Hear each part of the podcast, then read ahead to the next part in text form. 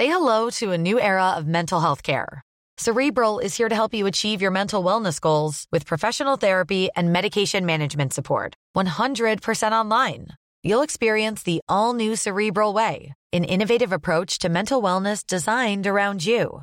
You'll get a personalized treatment plan from a therapist, prescriber, or both in a safe and judgment free space. Your cerebral therapist or prescriber will outline a customized plan with clear milestones along the way so you can get to feeling your best. With Cerebral, you're not alone in your mental health journey. We're here to empower you to live a fulfilling life. So take that first step towards a brighter future and sign up today at cerebral.com slash podcast and use code ACasts to get 15% off your first month. Offer only valid on monthly plans. Other exclusions may apply. Offer ends July 31st, 2024. See site for details.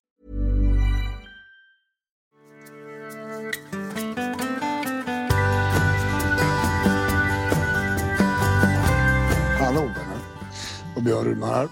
Och eh, tänkte bara önska er välkomna tillbaka till podden. Och eh, för er som är nya så heter jag då, ja, Björn som jag sa. Och eh, jobbar som samtalsterapeut med inriktning på stressrelaterad psykisk ohälsa egentligen. Och en del i, i mitt arbete som jag ser det är att sprida kunskap. Jag tycker inte kunskap och erfarenhet ska gömmas utan jag tycker den ska delas med sig utav. Och det är en utav, utav grejerna med den här podden. Då.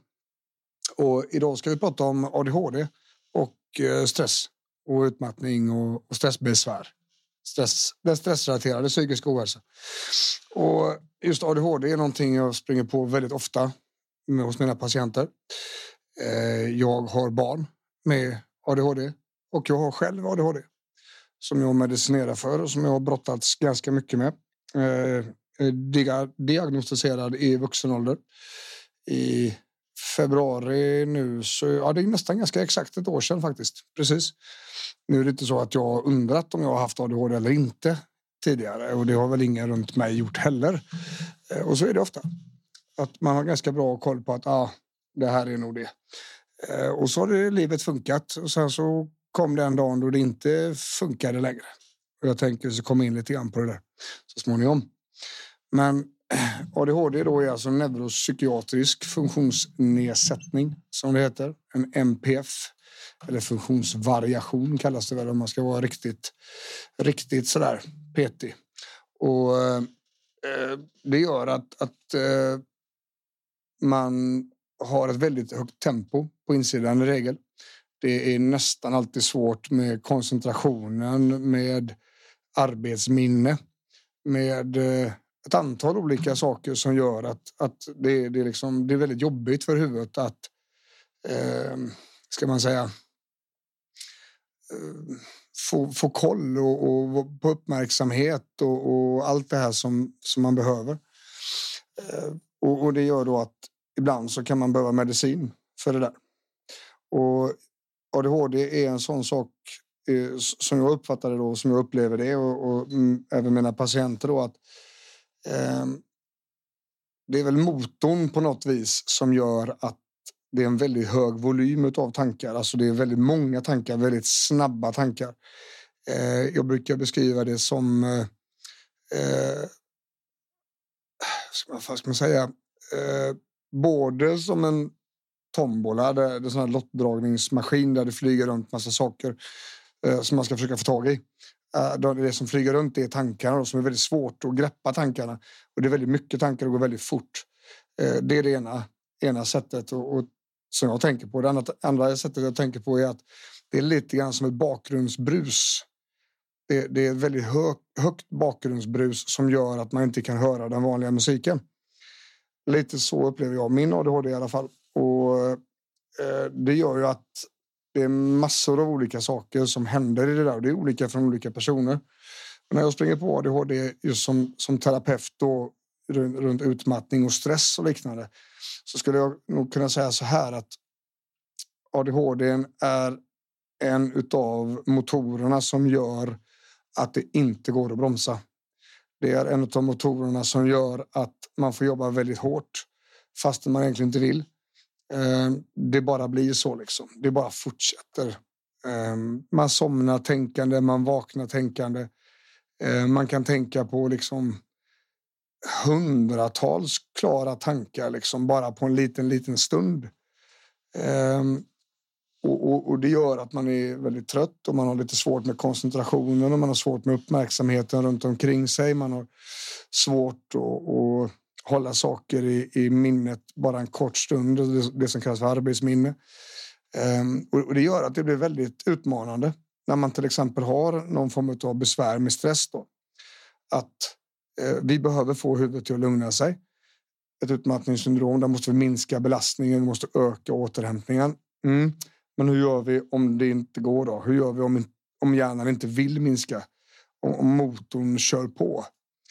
Eh, om, om återhämtningen eh, i den mån man ligger bara och vilar. Det slutar inte i huvudet bara för att man är stilla. Hur gör vi då? Ja, då blir det mer utmanande. Absolut. Ehm, och det är, skulle jag säga, en, en relativt stor orsak eh, till just att det blir utmattningar utav det. Att av olika orsaker, både reflexmässiga, beteendemässiga, men också då eh, impulsiva och, och, Eh, och kontrollerbara egentligen mönster gör att man fortsätter att pressa. Man pressar lite till. Man, man verkar ha en helt outtömlig arbetsenergi eller eh, alltid haft väldigt starkt driv. Liksom. Driv och ja, men jag, ja, jag vill mycket liksom och få mycket gjort och sådär. Ja, absolut. Förutom att vila då, för det går inte. Och, och, när man då kommer fram till den dagen det verkligen måste kunna vila, då går det inte. Och då blir det väldigt jobbigt. Och det går också väldigt fort innan det blir jobbigt. Så att jag springer på patienter både med diagnostiserad ADHD men kanske ännu fler då odiagnostiserade. För att eh, min psykiatriker säger så här. Han träffar på två åldersgrupper egentligen. Den ena åldersgruppen det är barn, det vill säga eh, skolmiljön har, har inte fungerat. De har haft jätteproblem i skolan och, och genom den instansen så har man då utrett barnet för NPF, neuropsykiatrisk funktionsnedsättning. Det, är liksom, det, har, det har blivit så dåligt i skolan att, att uh, man misstänker att det finns någonting annat i bakgrunden här. Det är den ena delen. Den andra delen är, är vuxna i 30, 35, 40 års ålder. Eh, där man har kunnat winga vardagen, man har kunnat dribbla den, man har kunnat, de strategierna man har haft har funkat. Eh, man vet att man haft ett jävla tempo, men det har funkat med sömnen. Man har inte haft någon ångest, man har inte haft någon nedstämdhet, man, man har haft energi. Men sen kom livet i kapp. Det, det var inte bara en själv längre, utan det var barn, det var lån på hus, det var bil, det var jobb, det var alltså allt eh, har blivit mycket, mycket mer och då funkar inte de gamla strategierna och, och då står man ofta ganska handfallen där. För att de strategierna som en gång funkade, det är helt orimligt för hjärnan att de helt plötsligt ska sluta funka. Och, och, och då, då får man ofta problem. Då. Och så var det för mig. Jag visste ju att jag hade ADHD, det var ju liksom ingen fråga jag hade. Men jag kände hemma att flickorna, mina döttrar, behöver mig mer än vad jag har i mig. Ja, de behöver mig i en större utsträckning än vad jag mäktar med, med min situation i huvudet. Det vill säga att om alltså det är en sak när barnen är, är små, liksom, sådär, Hon glömde gympapåsen och det var inte hela världen, hon kunde vara med ändå.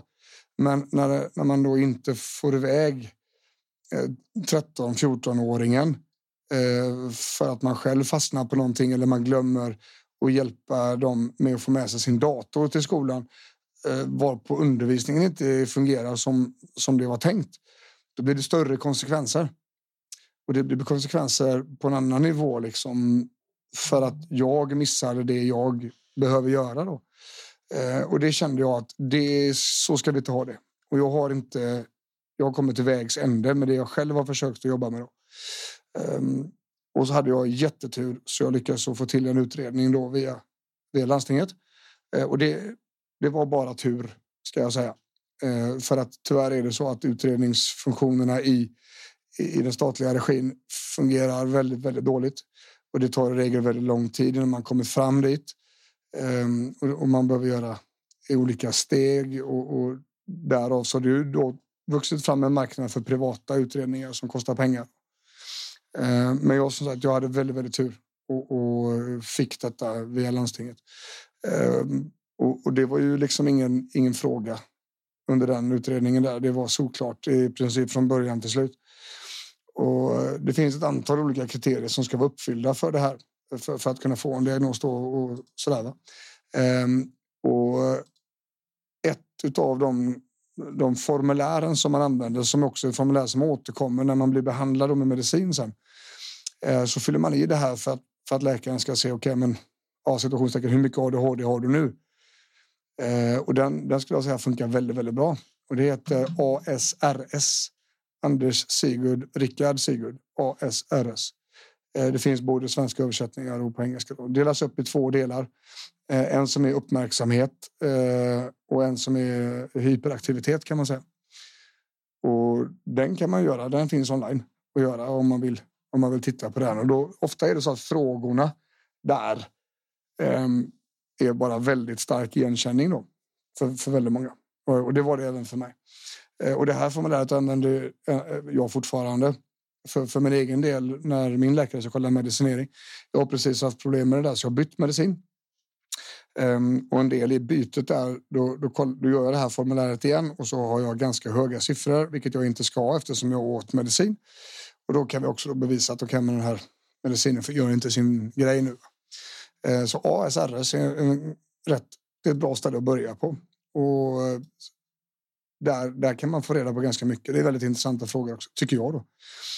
Um, men om vi nu leker med tanken att det är höga poäng här och, och man har en svår vardag eh, och känner att man har svårt att vila fast det går inte. Huvudet spinner på, huvudet spinner på, spinner på. Och eh, man vet att det har varit så här länge. Det har varit så här sedan man var liten mer eller mindre. Då, då, då tänker jag att då är det ett smart, en smart, ett smart ben att gå på. Det är ADHD-spåret. Men det finns också andra situationer i huvudet som gör att vi faktiskt kan ha ADHD-liknande symptom. Och eh, det kollar man av under en utredning. Dels då så skulle olika former av substanser, framförallt centralstimulanter, alltså amfetamin, kokainpreparat skulle kunna ge, ge samma eh, symptom som ADHD. Så det är en del man kollar. Man kollar också av eh, bipolaritet. Um, om tempot på insidan skulle bero, kunna bero på det. Man kollar av PTSD väldigt noga. För att det skulle också kunna ge ett, ett, eh, ett väldigt jagat inre. En väldigt hög stressnivå, ett högt tempo. Eh, och lite andra sådana saker då. Eh, bara för att utesluta att det inte är någonting annat. Att det inte är någonting annat som ligger här och, och luras att vara ADHD. Som behöver helt andra typer av behandlingar. Sådär va. Så att Ehm, det är, inte, det är inte bara bara. Men om man har, vi säger vi leker med tanken att vi har ett ADHD liknande eh, agerande i oss. Man somnar tänkande, man vaknar tänkande. Man startar nya projekt överallt. Det ligger liksom ett Hans och Greta spår efter den i rummet där man har gjort detta och tar fram detta och så en ny grej och så en ny grej och så oj så ringde någon och så en ny grej och en ny grej. Um, och, och, samtidigt ha problem med stressrelaterade besvär. Det är knepigt, men Eh, det finns en del att göra där faktiskt. Ehm, och det är också så att, att det vi pratat om tidigare här podden med sårbarhetsfaktorer och, och så där. Vi kommer tillbaka till det nu. För att dålig sömn kommer att förvärra de här symptomen. Dålig sömn kommer att göra det ännu svårare för signalsubstanserna att fungera i huvudet, vilket de, eh, vissa av dem då man tror inte gör riktigt då när man har ADHD. Um, både dopamin och, och serotonin och noradrenalin då. Och, och den dåliga sömn kommer att påverka det negativt. Um, det är även så att, att um, dåligt matintag, alltså äta kast, det vill säga för lite, uh, för sällan, uh, att man liksom inte får i sig energi kommer också påverka de här sakerna. Kommer också göra ADHD eller de ADHD-liknande dagen mycket värre. Och sen finns det en grej till och nu kommer säkert tycka att jag tjötar om du lyssnar på podden mycket. Men det är så här att träning är som en jävla mirakelmedicin för de här grejerna. Det är helt sjukt. Jag kan ur eget personligt perspektiv så kan jag säga det direkt. Alltså, mina mediciner fungerar knappt hälften så bra om jag inte tränar. Det är så mycket som händer med signalsubstanserna i huvudet, eh, både i balansform och, och i, i, tillverkningsform så att säga. Att, att otroligt mycket bättre med träning och det behöver inte vara tung träning utan styrketräning, konditionsträning, rörelse liksom får grejerna till att, att funka mycket, mycket bättre. Det är som att det klickar i liksom. Um, så, så det är liksom baseline hos mig då. Mat, sömn och träning. Um, och sedan då um, om man kollar rent ur ADHD-perspektivet, om man känner att man har de här sakerna så kommer det vara jättehjälpsamt med rutiner. Men det kommer också vara det tråkigaste jag gjort i hela livet. För det är sjukt tråkigt. Det blir liksom inga kickar av att veta vad sakerna är. Det blir liksom en liten grej. Eh, det händer någonting. Va? Eh, men det kommer skapa väldigt mycket. Eh, det kommer frigöra mycket tid, mycket energi och, och, och förenkla saker och ting. Så att sak, om vi vet att mobilen alltid försvinner tio gånger om dagen, då behöver vi skapa en rutin. Den ligger alltid på samma ställe. När vi använt den så lägger vi tillbaka den på samma ställe. Um, om jag vet med mig att, att ehm, jag har svårt eh, att komma ihåg att jag ska svara på saker så får jag kanske se till att, att hitta en rutin så jag kommer ihåg att svara på saker. Och där får man leta lite själv då. Och det kommer också underlätta själva stressproblematiken. Det kommer minska belastningen i vardagen som är svår nog som den är. Man får tänka lite många bäckar små där för att det, det, det hjälper. Även om det är skittråkigt så hjälper det. Och det kommer inte räcka att man gör en gång, två gånger, tre gånger. Utan liksom här pratar vi veckor i rad där man får försöka så gott man kan då minska belastningen. Se till att sköta träningen och, och äta ordentligt och gå och lägga sig i tid och inte ta med sig mobilen och ligga och, och scrolla på reels och sådana här saker. Um, så att det finns väldigt, väldigt, väldigt mycket att säga om detta. Det finns enormt mycket att jobba med. Och eh, diagnos eller inte. Känner man sig prickad med de här sakerna och har höga eh, poäng på de här självskattningsskalorna och inte har några stora PTSD-trauman eller vet att man har bipolaritet eller bipolär sjukdom och liknande så, så kan man absolut utgå från att det är ADHD. Ehm, med eller utan diagnos så att säga. Och då kan man börja jobba med de här sakerna för att tweaka till det, för att försöka få lite styr på vardagen. Så där. Och det är värt, det är värt tiden, jag lovar. Och det var egentligen bara det jag skulle prata om idag. Är det så att man vill komma i kontakt med mig eh, så finns jag på bjornrudman.se. Jag har ganska hård bokning nu så det kan vara lite svårt att hitta tider. Um, och vi ligger lite redan fram i tiden i väntetid, så där. vi var väl två månader ungefär. Um, men är det så att man känner att, att det här är någonting som man vill ta tag i och så där och man tror att jag har med någonting till bordet så är man, man varmt välkommen att höra av sig. Så bjornrudman.se för den som vill. I övrigt så tackar jag jättemycket för att ni lyssnar och dela gärna podden vidare så fler får höra. Ha det gött. Hej!